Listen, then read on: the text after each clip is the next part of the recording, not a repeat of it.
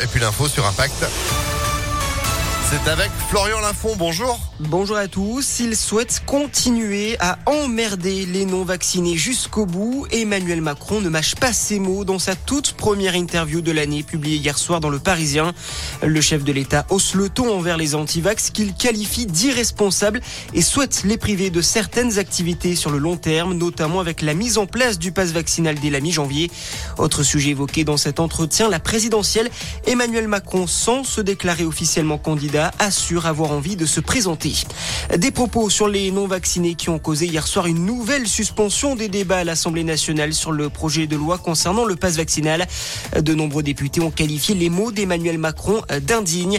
Des débats qui reprendront cet après-midi dans l'hémicycle à 15h. En attendant, les députés ont déjà voté à la quasi-unanimité le seuil exigé pour le pass vaccinal.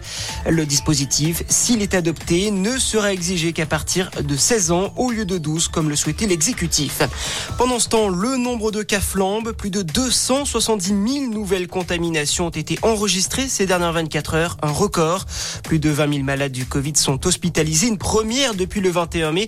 Une maladie qui touche aussi les plus jeunes. 64 enfants sont actuellement en réanimation à cause d'une forme grave du Covid. Dans le reste de l'actualité, Philippe Martin, condamné à deux ans de prison avec sursis. L'ex-ministre de l'écologie a été reconnu coupable de détournement de fonds publics pour avoir rémunéré son ex-épouse pour un emploi fictif d'assistante parlementaire entre 2002 et 2013. L'ancien couple devra rembourser les 238 000 euros perçus à l'Assemblée nationale. Et puis le foot, lance valide son ticket pour les huitièmes de finale de la Coupe de France. Les 100 et or se sont qualifiés en battant le voisin Lille. Deux buts partout à la fin du temps réglementaire et victoire ensuite lors de la séance des tirs au but. Les Lensois affronteront au tour suivant l'AS Monaco. Parmi les autres affiches de ces huitièmes de finale, PSG Nice, Nantes-Brest ou encore Marseille-Montpellier. Match qui se joueront à la fin du mois. Voilà pour l'actualité. Passez une excellente matinée à notre écoute. Merci beaucoup Florian. Retour de l'info à 6h30 sur Impact FM avec Sandrine Ollier. 6h03, c'est la météo.